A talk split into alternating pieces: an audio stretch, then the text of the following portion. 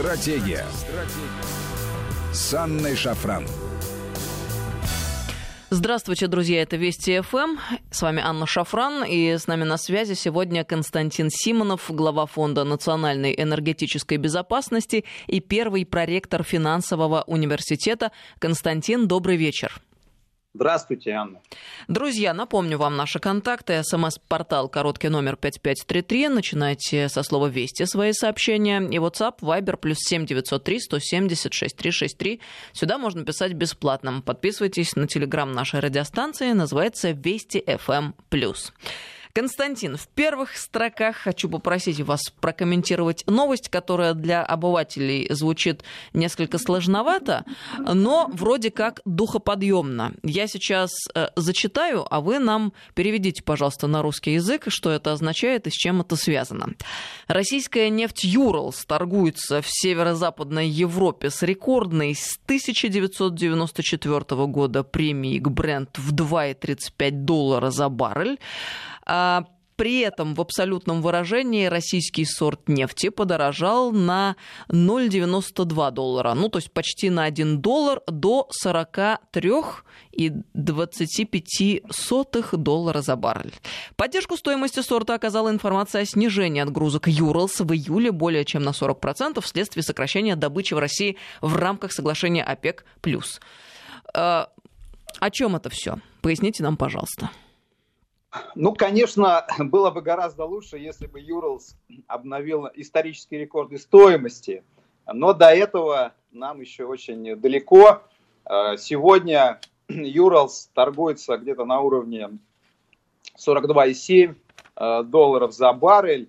Э, конечно, с этой точки зрения наша нефть знала и лучшие времена. Ну, то есть сейчас Юрлс, ну, по крайней мере, это уже выше, чем так называемая цена отсечения. Напомню, что наш бюджет э, планировался из расхода прогнозного, из расчета прогнозного цен где-то в 42,4 доллара за Юрлс как раз. Это означало, что план был такой, что если цена выше 42,4 доллара за баррель, мы сможем копить резервы. Если цена ниже, соответственно, мы будем резервы тратить. Понятно, что сейчас, в том числе из-за пандемии, самоизоляции, Э, прогнозные параметры придется пересматривать, но тем не менее вот эта цифра все равно как определенный ориентир 42,4, она у нас в голове должна присутствовать. Вот сегодня чуть-чуть Юрлс выше этой отметки, э, то есть, скажем так, в мире без пандемии мы бы сейчас даже уже имели бездефицитный бюджет и даже еще бы чуть-чуть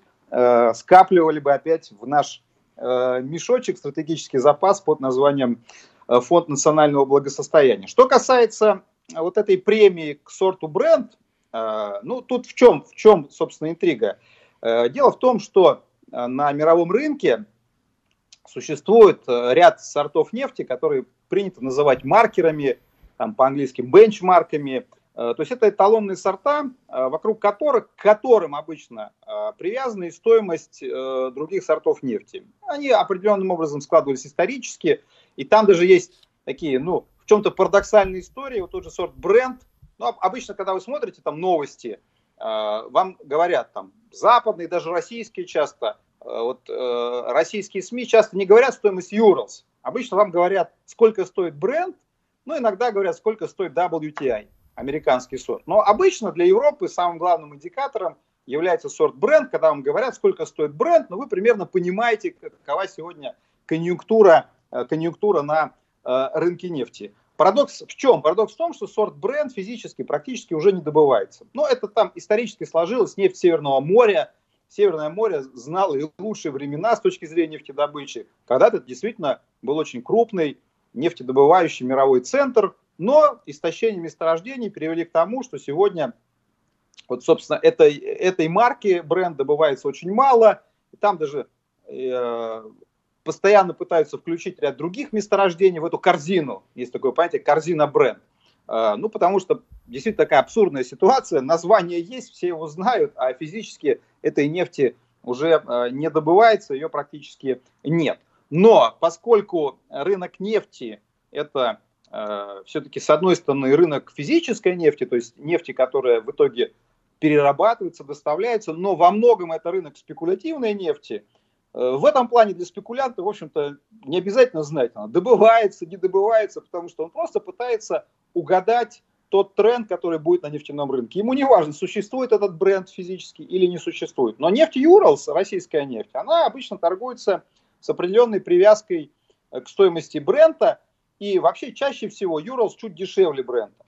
Но вот сейчас получилось исторический, исторический рекорд, он заключается в том, что сегодня Юралс дороже бренда, ну, почти там на 3 доллара, и вот этот спред, то есть разница между ценой бренда и ценой Юралс, она действительно вот исторически такая большая. Почему это произошло? Не только там потому, что почему там перечислили из новостной ленты, э, но тут еще надо понимать, что вот, э, спекулятивная нефть штука интересная и хорошая, но при этом все-таки э, мир потребляет живую нефть, физическую нефть, как мы это называем, и Э, в отличие от бренда, нефть Юралс – это абсолютно э, живой товар, который можно посмотреть, пощупать и переработать. И вот тут возникла такая коллизия, когда Европейский Союз очень активно выходит из состояния самоизоляции, и мы желаем ему быстрее, как можно быстрее выбираться из мира Греты Тумберг и выходить из этого безобразия. И Европейский Союз все-таки открывает и внутренние границы, задумывается об открытии внешних границ, э, возвращаются к жизни аэропорты, люди снова садятся на автомобили, люди начинают ездить опять к морю, по Европе.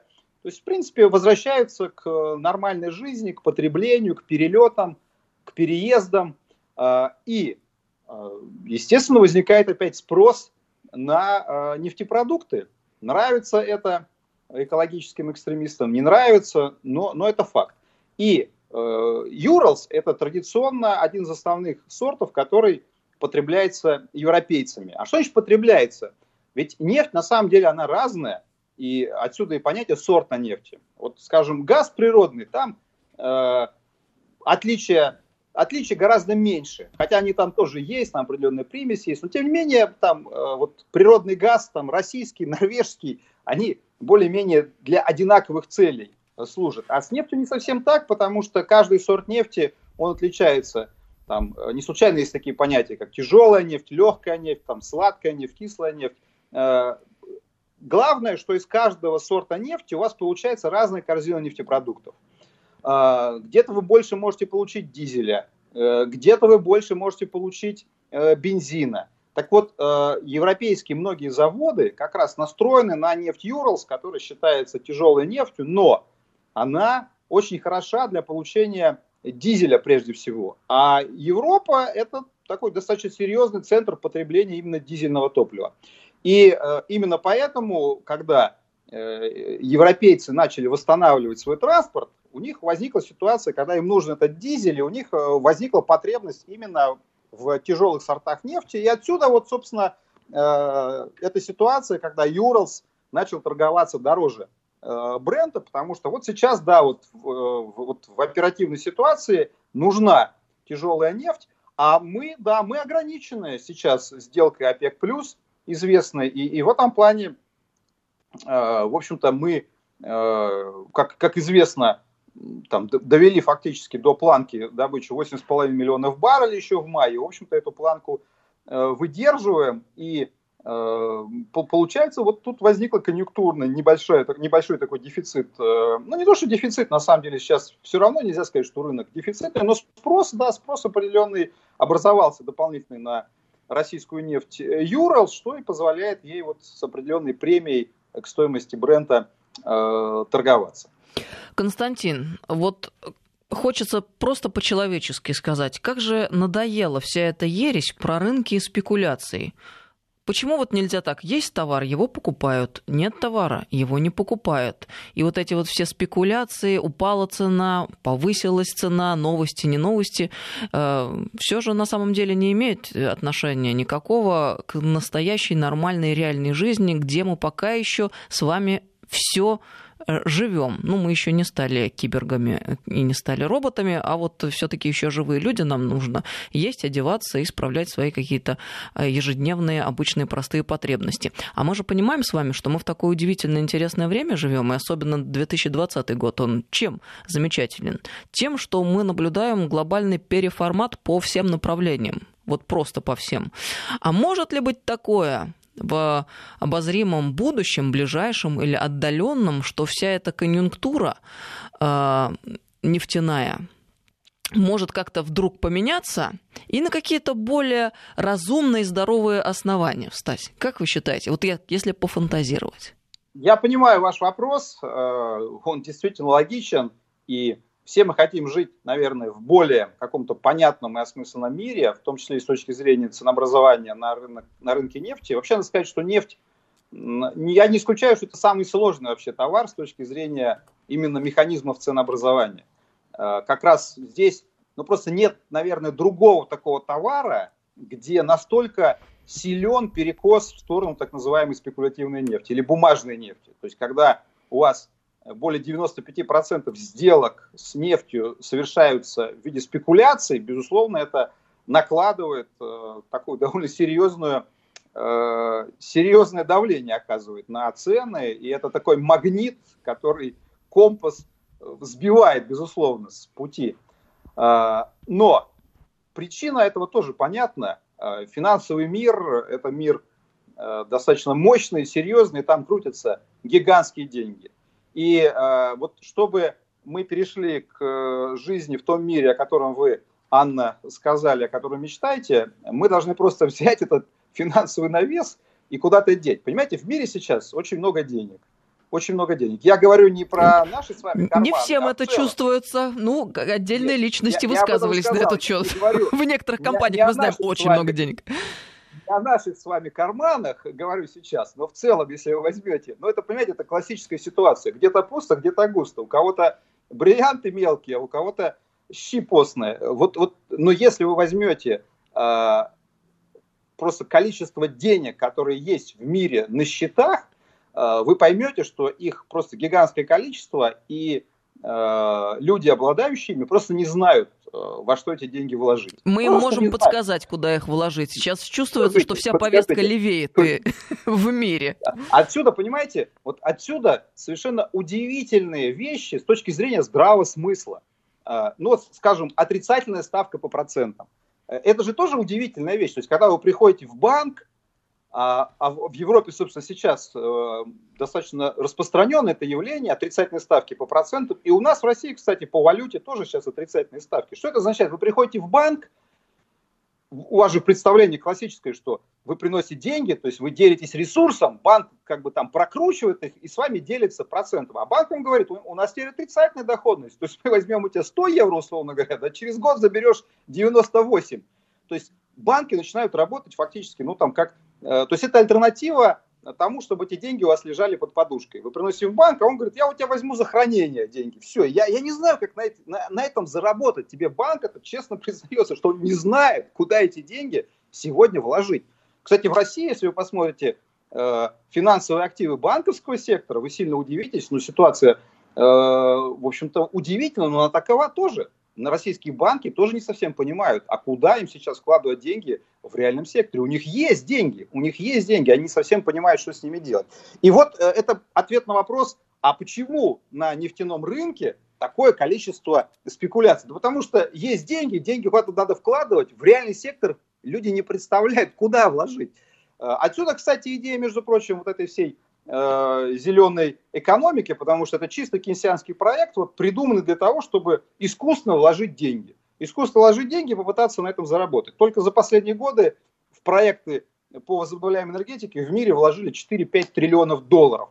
Э, то есть, ну, это просто придуманная история. Придуманная история, потому что люди пытаются найти какие-то новые идеи для Э, вложения денег. Но поскольку естественным образом, рыночным образом не могут придумать новую услугу или товар, который будет иметь спрос, придумывают искусственным образом. Говорят тебе, нужна тебе солнечная энергия. Да не нужна она мне. Нет, нужна. Э, давай спасай планету, мы будем делать солнечные батареи, ветряные станции, а ты будешь приобретать. Да, тариф будет высокий, а как ты хотел? Нам нужно эти инвестиции оправдывать. Э, таким образом, это вот одна из основных причин, почему э, нефтяные рынки находятся под э, таким серьезным давлением спекулянтов. Но вот что интересно, что сейчас-то, ну, я бы не стал все-таки говорить о том, что нефтяной рынок абсолютно оторван от реальной картины между спросом и предложением. Почему? Потому что если бы он был совсем оторван, да, вот тогда,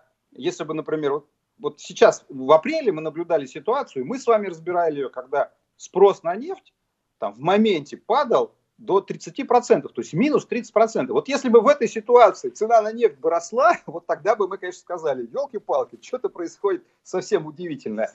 То есть пока все равно в поведении нефтяных цен определенная связь с рынком физической нефти, она существует. Но она, да, она может носить э, и вот не такую линейную зависимость. И, и э, действительно бывают такие ситуации, когда стоимость нефти ведет себя необъяснимо с точки зрения физических рынков. И с точки зрения вот баланса спроса и предложения. Такие моменты бывают. Но сейчас, в общем-то, то, что мы видели в марте, в апреле, в мае и видим сейчас в июне, в общем-то, в принципе, определенной э, логике поведения рынка физической нефти соответствует, потому что упал, упал спрос на 30%, цена рухнула. Цена рухнула, цена на Юрлс уходила ниже 10 долларов. Конечно, когда вы смотрите там знаменитый случай э, в конце э, апреля, да, когда цена на WTI падала ниже там, до минус 40 долларов, но вот это такой действительно анекдот.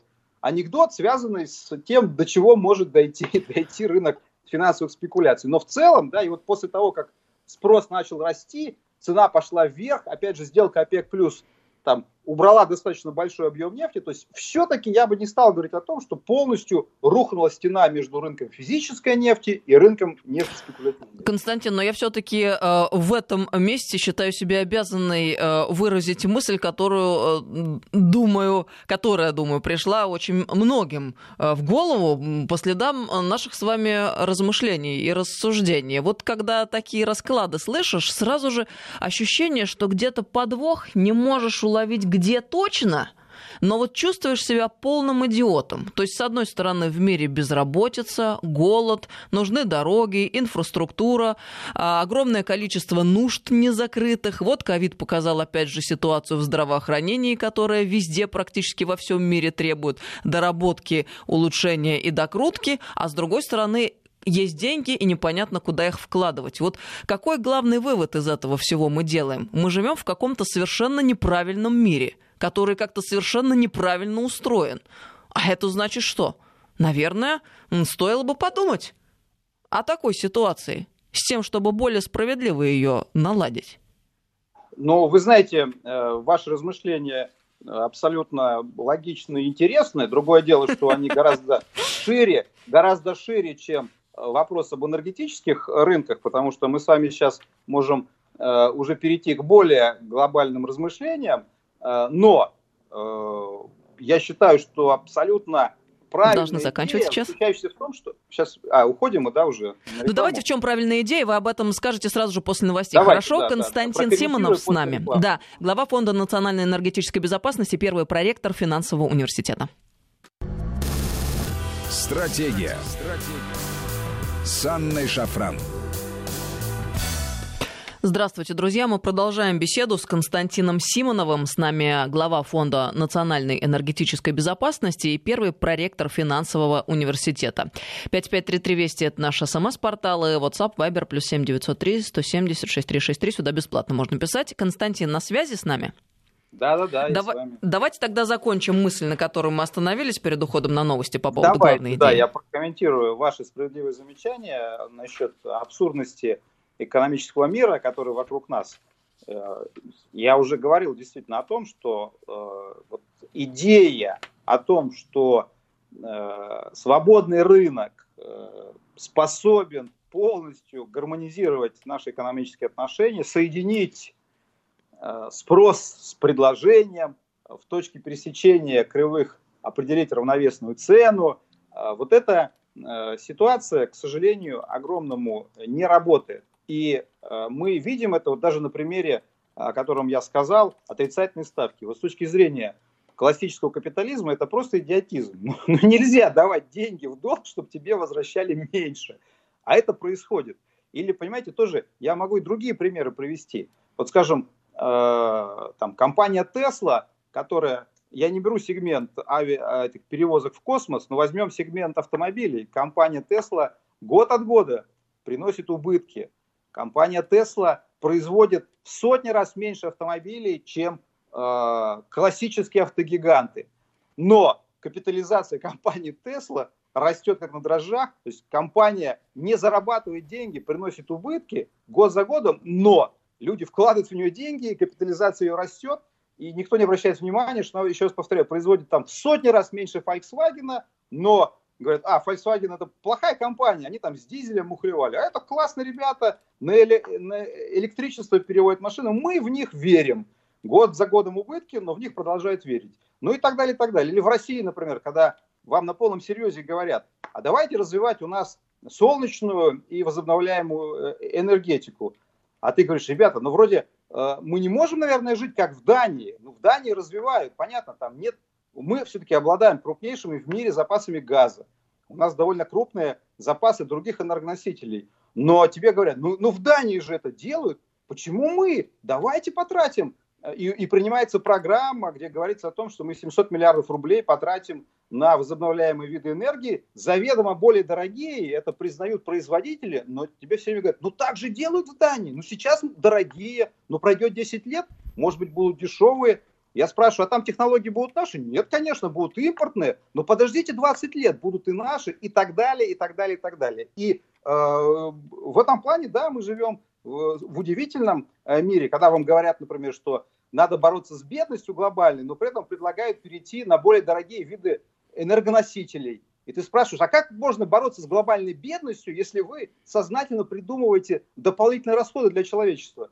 И тебе говорят, нет, это ты не прав, это ты э, ведешь к потеплению глобальному, к убийству планеты и так далее. Поэтому в современном капитализме очень много парадоксов, это правда. Другое дело, что пробовали, конечно, и по-другому поступить, и, в принципе, тоже, мы знаем, э, пришли к известным результатам. Я имею в виду плановую экономику, все-таки э, советский опыт тоже забывать не стоит. Поэтому сейчас, на мой взгляд, если мы говорим про глобальную экономику, очевидно, что она находится в непростой ситуации. Очевидно, кстати, что все больше идет запрос и на темы э, социальной справедливости, и э, нас идеологически, опять же, толкают и к советскому опыту. Это, кстати, не только России. Касается, э, потому что понимают все проблемы классического капитализма, и тезис о странности капитализма, он довольно э, уже очевиден, но вопрос заключается в том, что пока какой-то внятной альтернативы, новой, нам не предлагают. Нам тоже предлагают заглянуть в прошлое, а из прошлого тоже веет, вы знаете, не совсем такие приятные ветры. Я в том числе имею в виду и советскую плановую экономику. Ну вот вы сказали парадоксы капитализма. Это мы сейчас завершим по поводу философии и дальше уже конкретным вопросам перейдем. А мне хочется следом задать вопрос. Глупость или предательство? И если мы говорим о мировых финансовых элитах, то э, такой ответ напрашивается предательство по отношению к народу, вот обычному простому народу, который на местах везде живет, по всему миру, в любой стране, какую ни возьми. Этот мир устроен несправедливо. Значит, это надо поменять. И в этом наша святая обязанность, наш святой долг состоит, как мне кажется. Уж раз турбулентность, она и так есть и началась, уж, раз мы наблюдаем это переустройство и переформат, значит, надо более активно думать и в этом направлении тоже. Потому что так дальше Но... продолжаться не может. У меня короткий комментарий, пожелание. Когда будете переустраивать несправедливый мир, пожалуйста, не постройте мир еще более несправедливым. Вот Хорошо, будет. мы обязательно учтем ваше пожелание, Константин. Сами тоже об этом думаем и непременно вас позовем, посоветуемся в какой-то момент, когда будем об энергоносителях думать. Теперь давайте про Северный поток-2 поговорим. Германия готовит ответные меры, если США введут дополнительные санкции против Северного потока-2. И как Bloomberg передает, ссылаясь на двух немецких чиновников в администрации канцлера Германии Ангела Меркель, рассматривают вероятность того, что, чтобы настоять на скоординированных действиях Евросоюза в связи с возможными санкциями. Агентство ссылаясь на сообщение Министерства экономики ФРГ, передает, что новые санкции ударят по немецким и европейским компаниям, банкам, а также госучреждениям. Какие именно ответные меры рассматривают власти Германии, не уточняется. На прошлой неделе председатель комиссии Бундестага по экономике и энергетике Клаус Эрнст говорил, что правительство Германии должно продумать а, свои действия, если санкции вступят в силу американские. В качестве ответных мер предлагал вызвать американского посла в ФРГ, ввести персональные санкции против сенаторов, которые готовили законопроект об ограничениях против Северного потока-2, и э, предлагают ввести пошлины на поступающий из США сжиженный природный газ. Вот это вот последнее мне больше всего нравится, потому что, э, ну, хоть что-то серьезное. Да, персональные санкции персональными санкциями, но хотелось бы какой-то серьезный ответ увидеть, услышать. А что на этот счет думаете, Константин? Ну, во-первых, э, я хотел бы сказать, что Северный поток-2, между прочим, еще один пример э, того, что экономика в современном мире э, уходит куда-то э, далеко на второй и третий план. Вот. Почему? Потому что, э, к сожалению огромному, к Северному потоку-2 не могут европейские наши партнеры отнестись как к экономическому проекту. Они все время видят там какую-то политику, хотя неоднократно им приводили расчеты, там просто ну, элементарная э, география и экономика. География в каком смысле? В том смысле, что э, добыча газа в России постепенно перемещается э, с Уренгоя, с Уренгойского узла на полуостров э, Ямал. Э, это намного севернее. Если посмотреть на глобус, просто видно, что с полуострова Ямал в ту же Германию транспортировать гораздо ближе газ именно через Балтийское море, чем через Украину. Разница там в расстоянии составляет 1900 километров, то есть экономия почти 2000 километров. Это колоссальная, колоссальная экономия. И э, рассчитывали там, и, и в том числе и фонд мой расчеты давал там, и по стоимости, и по стоимости тарифа. То есть все это, и в том числе, кстати, и в Брюсселе мы эти расчеты представляли. Вот. И э, все, в принципе, соглашаются там, и представители Европейской комиссии говорят, да, да, да, в принципе, то есть тут аргументы, но, но все равно. А все равно тут что-то неправильное, тут вот, э, вот очень плохо, что вы хотите построить трубу напрямую европейской. Почему плохо? Что плохого, что мы хотим дать европейцам возможность э, получать газ по более конкурентным ценам, э, нежели там ситуация действительно с жиженным газом сейчас вообще очень сложная. Там даже без пошлин, которые вам так понравились, э, все равно э, э, европейские компании, которые забронировали мощности на американских заводах, они сейчас предпочитают даже штрафы платить, нежели брать этот газ, потому что, ну там ситуация такая, что многие европейские компании, они на самом деле не американский газ покупают, а они э, сами занимаются, ну то есть они покупают мощность на терминале американском, и им этот газ выдают по как бы цене услуги. Они эту услугу там покупают, а дальше им вручают этот газ по определенной цене. Они выясняют, что у них разница в стоимость этого газа и той цене, по которой они могут продать в Европу, без даже доставки и транспортировки, там уже минус получается там больше 100 долларов за тысячу кубов. Хватаются за головы, говорят, нет, мы не будем этот газ брать, лучше штраф заплатим. Поэтому если бы мы были в ситуации хоть какой-то нормальной экономической конкуренции, ну, мы, мы же не против конкурировать с другим газом. Мы же не говорим европейцам, слушайте, откажитесь от СПГ, берите только наш газ. Да нет, мы говорим, хотите, берите, только когда вы берете заведомо по более дорогой цене, но объясните хотя бы, хотя бы своим избирателям, зачем вы это все делаете. -то? то есть смысл-то какой в этом, если вы не считаете это решение политическим. То есть это вот преамбула на тему «Северный поток-2», там, и странности современной экономики, в том числе и в Европе, которая вроде как считается как раз сторонницей э, капитализма, рыночных отношений и отказа от политики в пользу экономики. Что касается ситуации с Германией и санкциями, ну, вы знаете, на самом деле, вот э, ситуация с тем же СПГ. Там э, у Германии сейчас еще нет терминалов по приему СПГ. Почему? Потому что им это особо было и не нужно. И вот один из элементов торга как раз и было обещание немцев построить наконец этот терминал. Хотя все в Германии понимают, что он не нужен Германии. Но нет необходимости у Германии в этом СПГ.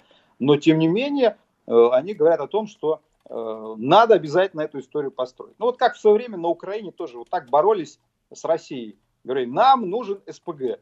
Э, и там, ну, хорошо, а, а СПГ где его строить? В Черном море. А доставлять как? Ну, тяжеловато будет, но все равно. Там, помните, была история, когда же уже подписали договор о строительстве СПГ завода под Одессой, но, правда, выяснилось, что подписали там с испанской компанией, но человек, который подписывал договор, там не работал, вообще был каким-то горнолыжным инструктором, аферистом, а все это присутствовали э, там премьер-министр Украины, министр энергетики Украины. То есть был такой анекдот. Сейчас Украина собирается покупать американские СПГ через Польшу.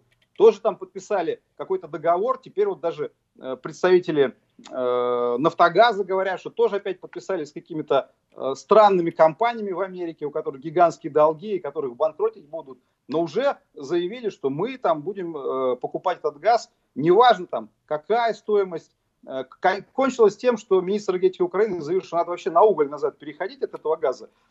Кстати, в Брюсселе его надо отправить заявление, там ведь говорят, что уголь это вообще смерть планеты, а тут на Украине собирается назад к углю возвращаться. Им там должны сделать замечание. Поэтому моя позиция заключается в том, что Германия, не надо там выдумывать каких-то э, контрсанкций даже. Да? Мне кажется, что лучший ответ заключается в том, чтобы э, достроить Северный поток-2, предоставить Северному потоку-2 э, исключение из третьего энергопакета, тем более, что вот эту идею распространить на морские трубы правила третьего энергопакета придумали исключительно, чтобы э, напакостить Северному потоку-2, вот это и будет, мне кажется, то есть при, тут даже не надо ничего, никаких санкций придумать. Поступите просто честно, согласно своему же законодательству.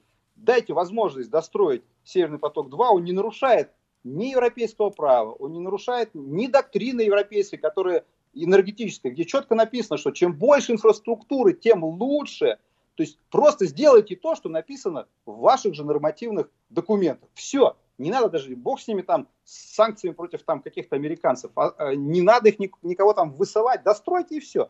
Ведь это же вопрос на самом деле к, уже к суверенитету немецкому и к самоуважению Германии. А, один в один была ситуация с э, рейгановскими санкциями, когда строили УРГ Помар и Ужгород, и Соединенные Штаты ввели санкции против этого газопровода. Ну, собственно, тогда Федеративная Республика Германия очень жестко ответила, что это наш вопрос, это, это к вам не имеет никакого отношения, это, это энергетическое дело Европы, это энергетическое дело Германии, у кого она будет покупать газ и по какому маршруту он туда придет.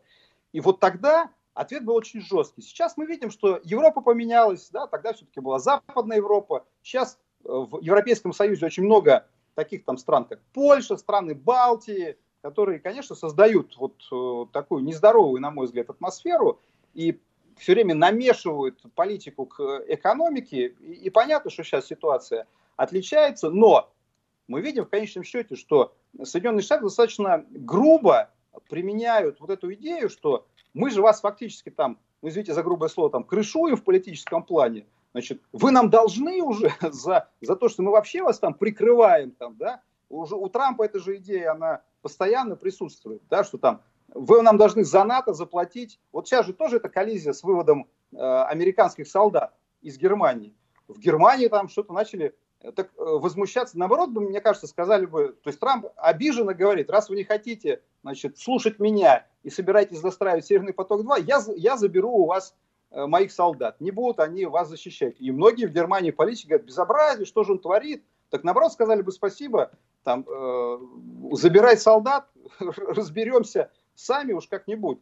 Э, неужели Германия настолько в военном плане слабая страна, что эти американские солдаты считаются гарантией э, безопасности э, Германии? В этом плане это вопрос именно суверенитета немецкого и, и, и даже, я бы сказал, самоуважения. В свое время, в 80-е годы, Германия самоуважение и суверенитет показала, хотя то время мы были идеологическими врагами. Федеративная республика Германии находилась в лагере наших оппонентов. И вот это меня все время в этой истории поражало, э, что, будучи идеологическими врагами, мы сумели реализовать просто гигантские проекты в области энергетического сотрудничества. Даже в период борьбы коммунистов с капиталистами и коммунисты, капиталисты понимали, что все равно торговать лучше, чем воевать. Почему мы сейчас не понимаем этого? Для меня огромная загадка. А вы сказали, Константин, что надо просто нашим коллегам поступить честно. А способны ли наши партнеры поступить честно в нынешних условиях? Ну, мне кажется, что э, вот если Соединенные Штаты э, будут окончательно перегибать палку, потому что я, например, совершенно не удивлюсь, если в конечном счете там будет предложено, предложен вообще следующий пакет санкций. Вот сейчас же все время санкции вводятся там, против каких-то там, пытаются найти какие-то услуги, да, там, против трубоукладчиков, сейчас там, против страховых компаний. Но в конечном счете я совершенно не удивлюсь, если Соединенные Штаты предложат ввести э, просто санкцию на российские энергоносители. То есть, грубо говоря... Отличная креативная скажут, идея, да. да. Скажут, что российские энергоносители вообще покупать нельзя. Да, то сейчас же они до этого не дошли, они пытаются не допустить строительства наших инфраструктурных проектов. Но, в принципе, я, еще раз повторяю, не удивлюсь, если не скажут, мы считаем, что российские энергоносители покупать нельзя. И мы вводим транснациональные санкции, это означает, что они скажут европейцам, что они придумали, американцы, что европейцы теперь покупать российские энергоносители не должны. И это еще несколько лет назад казалось э, полным бредом, но сейчас мне это бредом не кажется. Но очевидно совершенно, что если пойти на такой сценарий, Европейский Союз, который очень сильно зависит от поставок из России, он окажется в очень тяжелой экономической ситуации. И вот это и есть вопрос э, выбора, потому что здесь речь идет даже не, не только о своем достоинстве и суверенитете, но в том числе и о кармане. Потому что если ты будешь принимать экономически неверные решения, политически мотивированные, когда тебе говорят, бери газ подороже, но там молекулы свободы, э, и ты понимаешь, что это идиотизм, но, но берешь по политическим мотивам, ты, ты рано или поздно вылетишь в трубу, потому что ну, нельзя все время принимать абсурдные экономические решения, кончится все это дело очень э, плохо. И поэтому я лично считаю, что все-таки э, ну, в Германии в той же есть люди, которые хорошо умеют считать деньги, и, и, э, и мы видим по позиции Меркель, кстати, которую ну, никак нельзя назвать союзником России, но тем не менее она как бы э, все-таки пытается этот проект защитить. Хотя, конечно, мы тоже понимаем, что когда, скажем, в свое время фрау Меркель узнала, что американцы ее прослушивали, ну, мне кажется, она могла бы пожестче быть с точки зрения своей позиции, потому что ну, это унизительно вообще. Но, тем не менее, вот тут проглотили, тут проглотили. Ну, окончается тем, что просто уже откровенно выкручивают руки и говорят, слушайте нас, делайте, э, как мы говорим, ну, вообще-то, конечно, мне кажется, для европейцев это странно. Поэтому мне кажется, что в конечном счете все-таки здесь, ну, я, по крайней мере, еще в разум верю. Может быть, сейчас вера в разум сродни веры в Деда Мороза, но тем не менее. Но общая импотенция в любом случае приводит к вымиранию. Это медицинский факт. А если дальше и пойдет Европа этим путем, то мы можем продолжить эту логику. Ну, чего не хотелось бы, конечно. Есть... нам бы не хотелось, потому что все-таки это тоже для нас рынок сбыта, поэтому мы пытаемся как-то, да, там ситуацию эту разъяснять.